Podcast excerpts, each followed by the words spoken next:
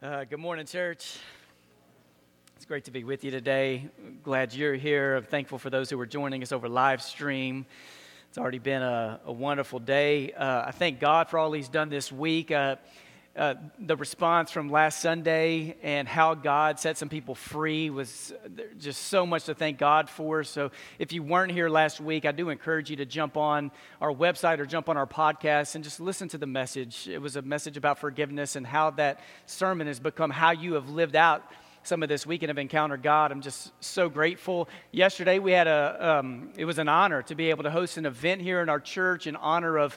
Uh, uh, Botham Jean, and uh, it was a gathering of churches throughout Memphis and the Mid South. There were white churches, black churches, law enforcement, and we came together just to cry out to God for unity and for peace and for justice. And it was a, just a beautiful day. So, so proud of people in this church and for this church for hosting that. And I'm thrilled today to be able to open up the Gospel of Mark for you again today. We're in a study as we're walking through the Gospel of Mark. It's called Refocus, as we are allowing God and asking God to shift and to change the way we see God's heart and the way we see the world.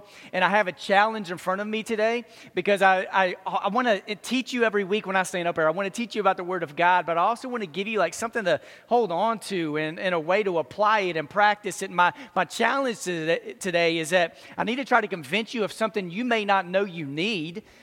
And my challenge is once I convince you, and if I convince you that this is something that you need, will you actually go and implement something that can have an impact on your maturity and development in God? So let's start with this. In Mark chapter 3, verse 6, here's what we have. Then the Pharisees went out and began to plot with the Herodians how they might kill Jesus. Now, how's that for an intro into this sermon? I'm giving you a challenge you may not accept. And now let's start off with a verse about a plot to take out Jesus.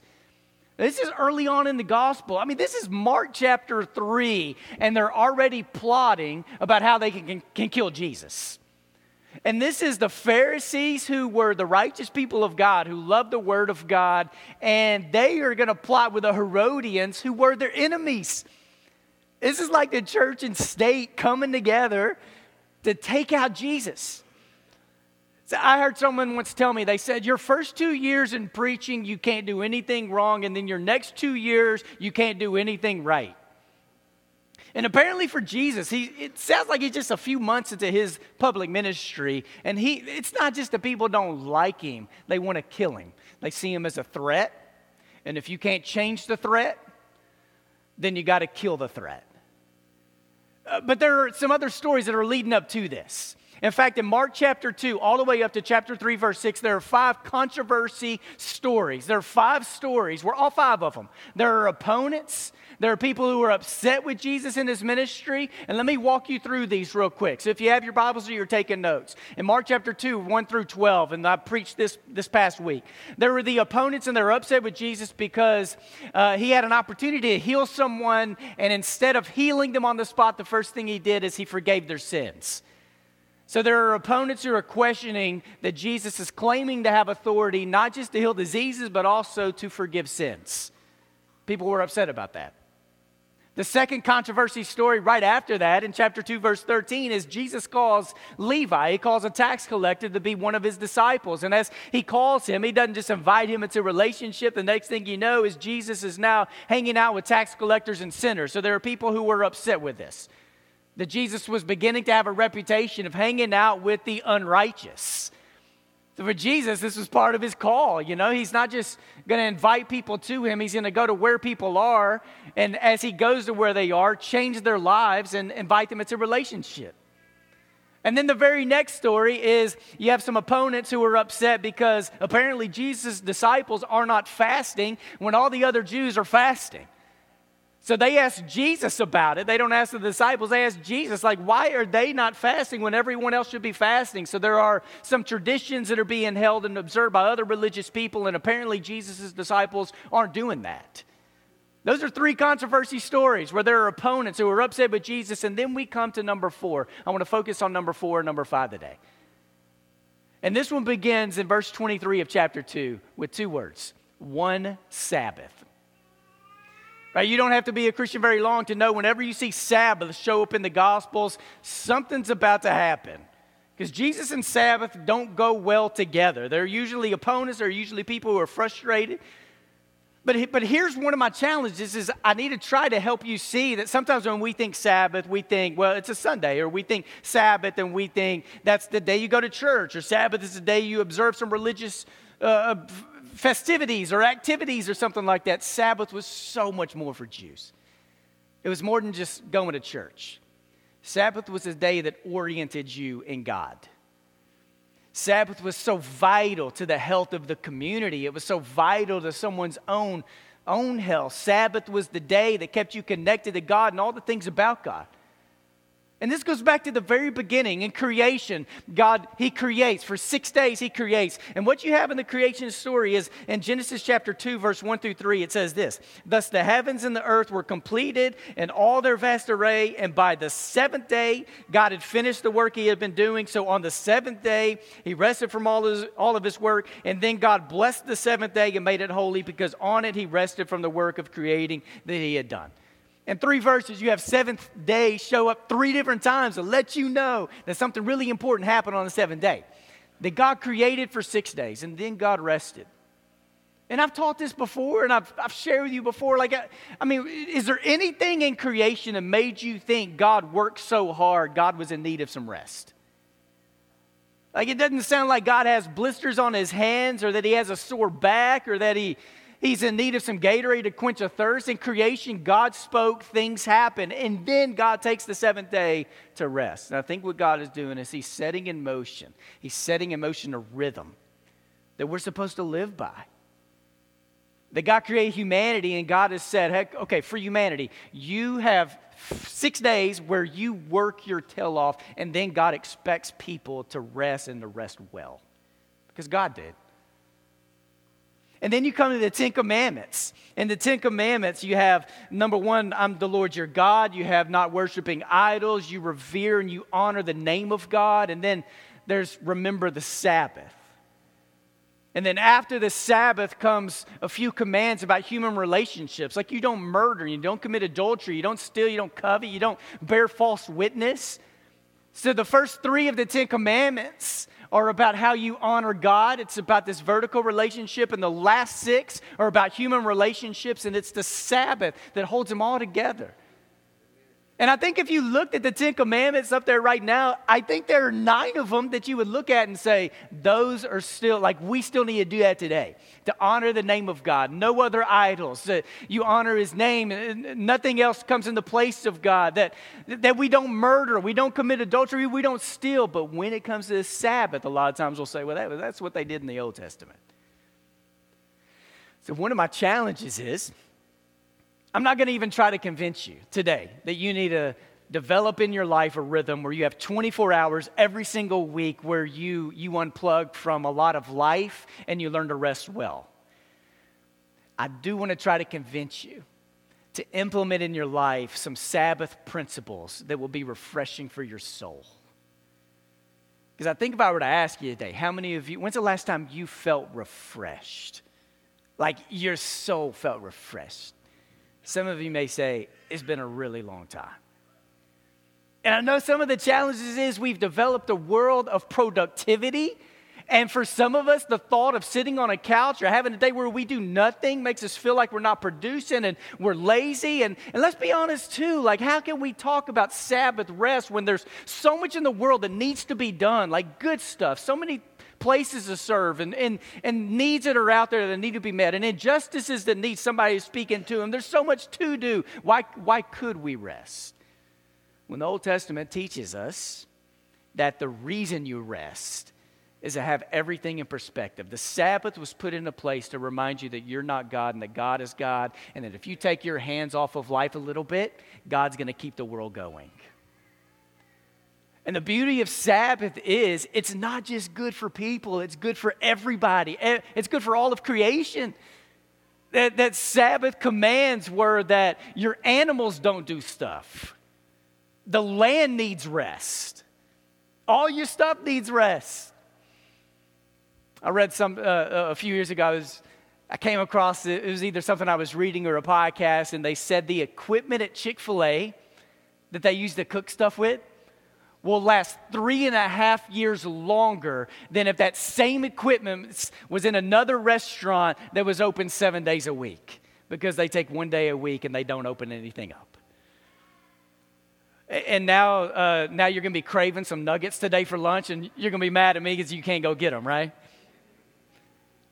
There's something powerful about just observing, observing some of the Sabbath. Now, here's something else about the Sabbath is that uh, the, there's Sabbath commands throughout the Bible, especially for people in power, masters, that this isn't just something you observe, but you make sure you don't put commands on other people who are under you.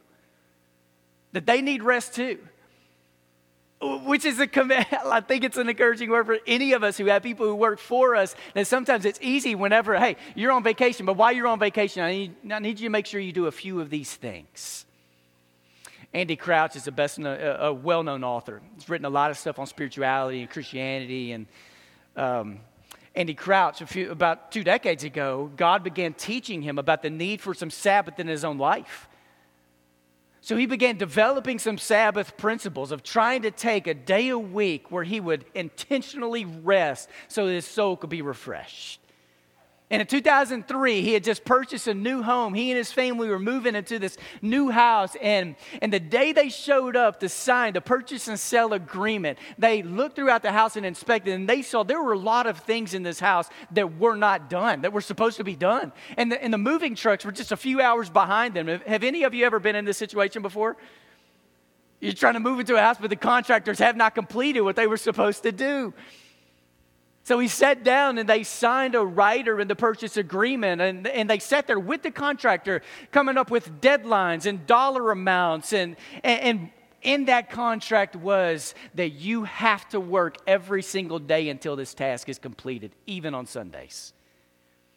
And Ken, the contractor, agreed to it. He's like, man, we want to get this job done. So sounds great. So they signed it. And then Andy Crouch went home and he started thinking about the, the next week of their lives and what they were going to do. And, and it came to him thinking about how his family was going to observe Sabbath. And then he started thinking about the commands for those who have power and who are masters, who would command things. So he, he began feeling convicted in his heart. So he called up the contractor, Ken, and said, Hey, we got a problem. I cannot ask you to work this Sunday. So instead, we've changed the purchase agreement to where you cannot work Sundays. And then he said Ken was frustrated because at first Ken was upset that he had to work weekends, and now he was frustrated that he was commanded that he could not work on Sundays. So he had to rest. Sabbath is supposed to be good for all people, but it, this is hard, right? Like having intentional rest is hard. I'm not very good at. This is the, anytime I speak about Sabbath, I, I, I, try to see wherever my wife is sitting and I never look in that area, all right? Because usually she, she's looking with this, like nodding her head in the wrong direction. It's the only time I go home after a sermon and say, baby, what'd you, what'd you think? And she's like, you are such a hypocrite. Like you don't, you don't practice any of the stuff you're talking. And a few years ago, man, it was, it was bad. Even on my day off, I would sit there and I was constantly opening the computer, checking text messages, looking at emails, thinking through sermon prep, thinking about my week, doing pastoral stuff. And, and it, was, it was just bad. Our kids were young. And I remember there was one day, it was, it was my day off. I'm at home. Our kids were young at the time, probably one and three. They were down for a nap, and I could not find my cell phone anywhere. And I was like, baby, if you, uh, uh, I started hyperventilating, you know? I mean, this is what happens when we can't find our phones. I was like, baby, what, where is it? Do you know where it is? Do you know where my phone is? She said, yeah, I do know where it is. I was like, well, where is it? Tell me. She said, it's in my back pocket. And I was thinking that here's my wife and the kids are down and she's flirting with me and she wants me to come and give her a hug and get the phone. And, and, and so I started walking over there, and I get about halfway, and, and, and I saw her face where I think a hand was on her hip, and she had another hand that was up. Like, and I was like, man, apparently we are not thinking about the same thing right now. And she's like, you know what, today, I think this phone's going to stay in my back pocket for a little while because it's become way too big of a part of who you are. So, so here's two Sabbath stories. One's, it begins in Mark chapter 2, verse 23 through 28. Listen to this. One Sabbath, Jesus was going through the grain fields, And as his disciples walked along, they began to pick some heads of grain. Now, in the Greek, we aren't really sure what this is. It's they're picking some kind of food. It may have been wheat, it may have been corn, it may have been hush puppies. We don't know, all right? They're hungry, they're picking, they're eating. The Pharisees said to him, Look, why are they doing what is unlawful on the Sabbath? And he answered, If you never read what David did when he and his companions were hungry and in need, in the days of Abiathar the high priest, he entered the house of God and ate the consecrated bread, which is lawful only for priests to eat, and he also gave some to his companions. So Jesus is using the Bible to defend them. And then he said to them, The Sabbath was made for man, not man for the Sabbath. So the Son of Man is Lord even of the Sabbath. Look, here's the deal with the Pharisees and the laws there were 613 of these laws. But for the Pharisees and teachers of the law, and for a lot of Jews, there's 613 commands, but then they had to come up with a bunch of little commands to go alongside the other commands. So, what it was called is that they would build a fence around the Torah. They would build a fence around the law because it's one thing to say, remember the Sabbath and keep it holy. Like, don't work on the Sabbath, but then what happens is people sit around, they're like, well, what does that, what does that mean? Like, what, what, what's really work? Is it work for me to pick up some limbs? Is it work for me to start a fire? What's work? So they came up with 37 other commands that went along with the Sabbath of things you can do and things you cannot do. They were OCD when it came to the Sabbath. And the Pharisees would engage the Sabbath, like looking around to see who was obeying it and who was breaking laws on it. So here are these disciples who were walking around, and that doesn't seem like it's much work, right? They're reaching over, grabbing some grain, and they're eating it. It doesn't seem like it's much work, but they were breaking the Sabbath. The, the Bible says this wasn't just one of those little commands that the Bible says you can't, you can't make food, you can't you can't reap on the Sabbath. They're, they're breaking the law. And Jesus defends them. He defends them using the Bible. But if you notice in the story, Jesus also defends the Sabbath. Where he says, What I need you to know is that God didn't create you to fit a day, God created a day to fit you. And then Jesus claims the Son of Man is the Lord of the Sabbath. He says, I'm the Lord of rest. How many of you could, could use the Lord of rest today? Right? Sometimes when we think about the names of God, we think about the God Almighty, the all in all, the one who is over all, the one, the, salva- the, the Savior of all. And then you are sometimes given these names of the Lord of rest. Jesus is saying, man, this is for all of you. John Ortberg, Ortberg, who writes on spiritual disciplines and spiritual maturity, he was writing once and he was good friends with Dallas Willard, who's written some of the best books on spiritual disciplines out there. And he called up Dallas Willard one day and he said, Dallas, hey man, I need, I need you to challenge me in my walk with God. Give me, give me a few things to do. So Ortberg had his pen out and he was ready to start writing these ideas. And Dallas Willard said, Here's one thing. Here's the only thing I need you to write down. You need to ruthlessly eliminate hurry from your life. And Ortberg wrote that and he was ready for number two. and, and Dallas Willard said, That's it. You need to ruthlessly eliminate hurry from your life. And I think I would encourage you today. You need to ruthlessly eliminate hurry and you need to ruthlessly take serious the distractions in your life. Because I've said it multiple times, we are some of the most distracted people who've ever walked the face of this planet. We're some of the most exhausted people who have, who have ever walked the face of this planet. And how is God going to speak a clear word into a distracted, exhausted heart? If we don't know how to stay still just for a little bit. One of the greatest challenges to, to staying still is, it is our devices. I've been reading a book recent, uh, over the last few weeks. Um, it's a neuroscientist who wrote on the brain, and I read that kind of stuff because I'm cool, all right? Uh, and, and, and it's how the brain works. And, and some of the research has shown that there's chemical dopamine that, that triggers in our brains whenever we come across the new devices, when the new uh, when a new uh, Apple phone comes out, when new video games are released, or even when a text message dings or there's a phone call. There's these, it's chemical dopamine. That's, it's a reward system in the brain. And it's the same kind of thing that triggers in our brains when alcoholics have a drink or when drug, ad, drug addicts have a hit or when people engage in physical intimacy or you experience a roller coaster. It's this dopamine that is triggering, it's this reward system. So, the University of Maryland did research a few years ago, and what they did is they took 200 college students and they asked them to go 24 hours without any kind of media, without any kind of technology, 24 hours of no cell phone and no tablets. And the research or the results, it was so, uh, the news media all around the nation began to pick up on this story. So they decided to go bigger. So they got people all over the world to engage in research. And what they asked them was they wanted them to go 24 hours with no cell phones, no devices, no electronics, no TV, 24 hours without any of that, and to journal about your experience. How many of you would rather die than have to go through that? Do I got a few of you?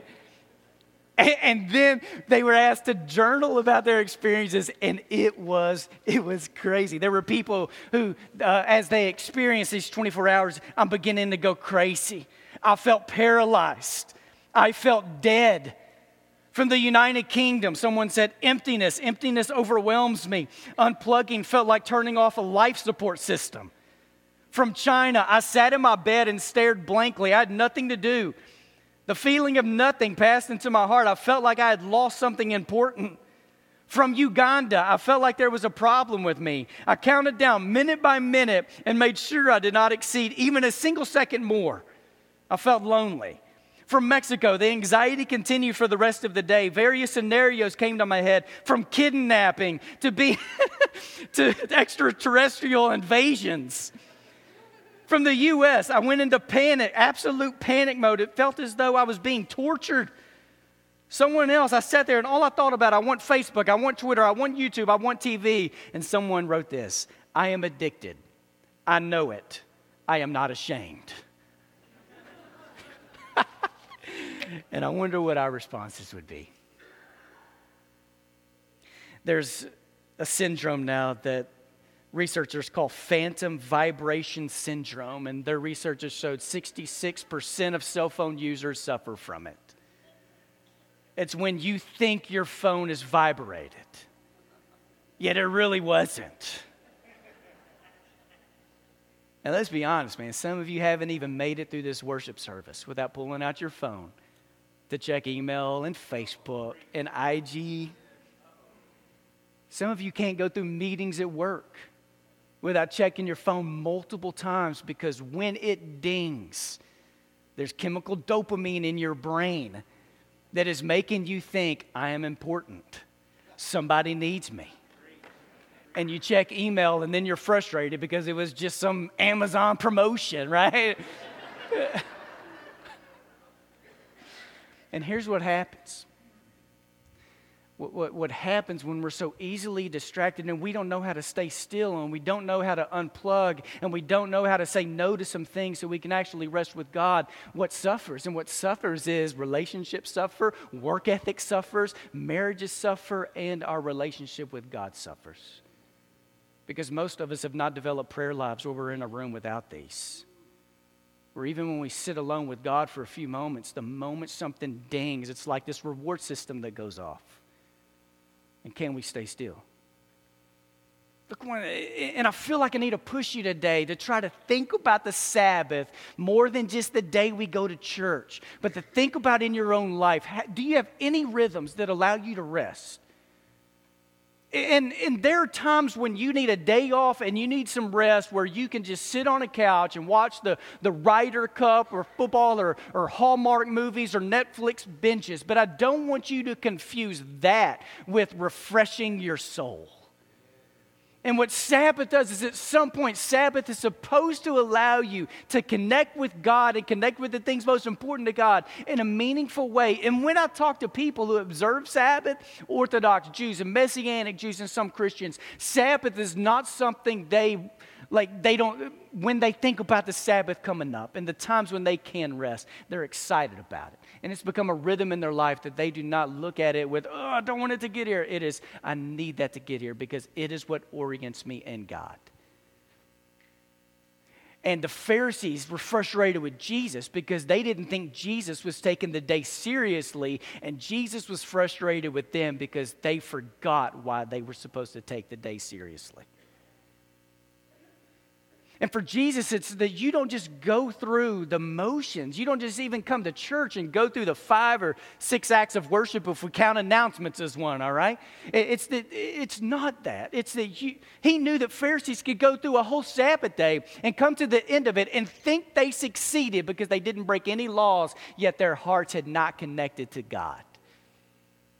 And do we have any rest in our lives that allows us just to sit with God, even for a few moments?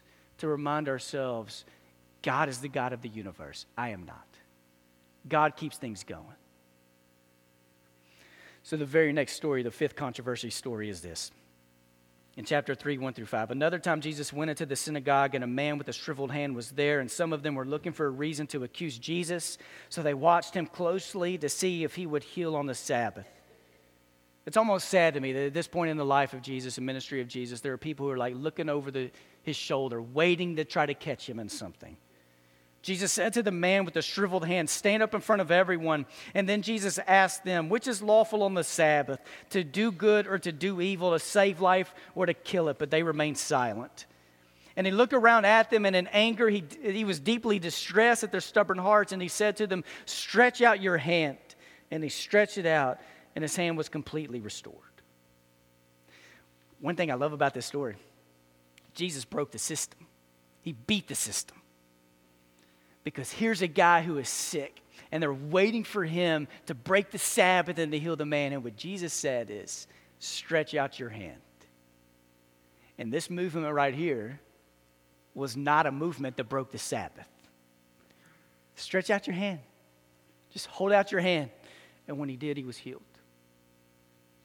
And what Jesus wanted them to know is that when it comes to the Sabbath, this isn't just about making sure you do things right and you don't break some of the other laws. The Sabbath is about trusting in a God who is constantly giving life. And if any form of Sabbath and rest is not giving life to us and life to others, it's not the kind of Sabbath rest God desires for us or for the church. So let me give you a few questions to take home. Here are four of them. I'm, just, I'm going to give them to you quickly. Number one, when's the last time you have felt refreshed in your life? I'm talking about refreshment for your soul. And what changes do you need to make in your life? Or how can you cry out to God today to experience refreshment? Number two is this Is your current pace in life sustainable? That you may think you're young enough or you have enough energy right now to do all it is you want to do and to keep saying yes to things and to not say no to things and continue the work ethic that you have, which God wants us to have a great work ethic. But is it sustainable? What often happens and what's sad is that you develop a pace in life and a rhythm in life that you think you can sustain, and it takes you or something in your life breaking to help you realize that pace is not sustainable. Number three, is the pace you currently have in life sustainable for the people closest to you? If you continue with the pace of life you have right now, how are the relationships around you going to be most affected? How's it going to impact your marriage? How's it going to impact your kids? How's it going to impact other people around you? Is it sustainable for other people around you? How many times have you heard people who've developed a work ethic and they look back and they're like, man, I wish I would have spent more time with the family. I wish I would have spent more time with friends. Number four is this and this is directly related to Mark 3. What is it in your life that Jesus may be saying, Will you stretch that out to me? For this man, it was a withered hand. For you, it may be a withered heart. It may be an emotion you're afraid to let go of. It may be a sin that you've been holding on to. What is it that you need to reach out and give to God? I want to ask the leaders and prayer leaders, if you will, to go ahead and go throughout the room where you receive people. And if you're here today and you've never confessed Jesus as Lord or been baptized into Christ, we invite you to come and meet with one of these people going around the room. We would love to talk and study and pray with you. And if there's a, something else you want to bring in front of this church, we have a time for you. But let me end, let me end with this. There was a Harvard researcher who was doing research on moral development. And this person went on to talk and do research and, and, release research on the six stages of moral development. And this, was, this person was not writing as a, as a Christian, but here are six levels of moral development he gave. And moral development is like, why do you do what is right? The lowest level of moral development is that you do what is right because you fear punishment right? How many of our kids, eh, like at, at small ages, like you do as right because you fear punishment? Some people, when it comes to God, have never graduated from this. That you do right because you fear that you'll be punished by God. The highest level of moral development is you, you do what is right because it is good. And as we think today about death, burial, and resurrection, we do what is right. We work like God wants us to work. We rest in a way that is right because it is good, and ultimately because God is good. If there's any need in your life, please find one of these people around us. Let's stand together and let's sing a song.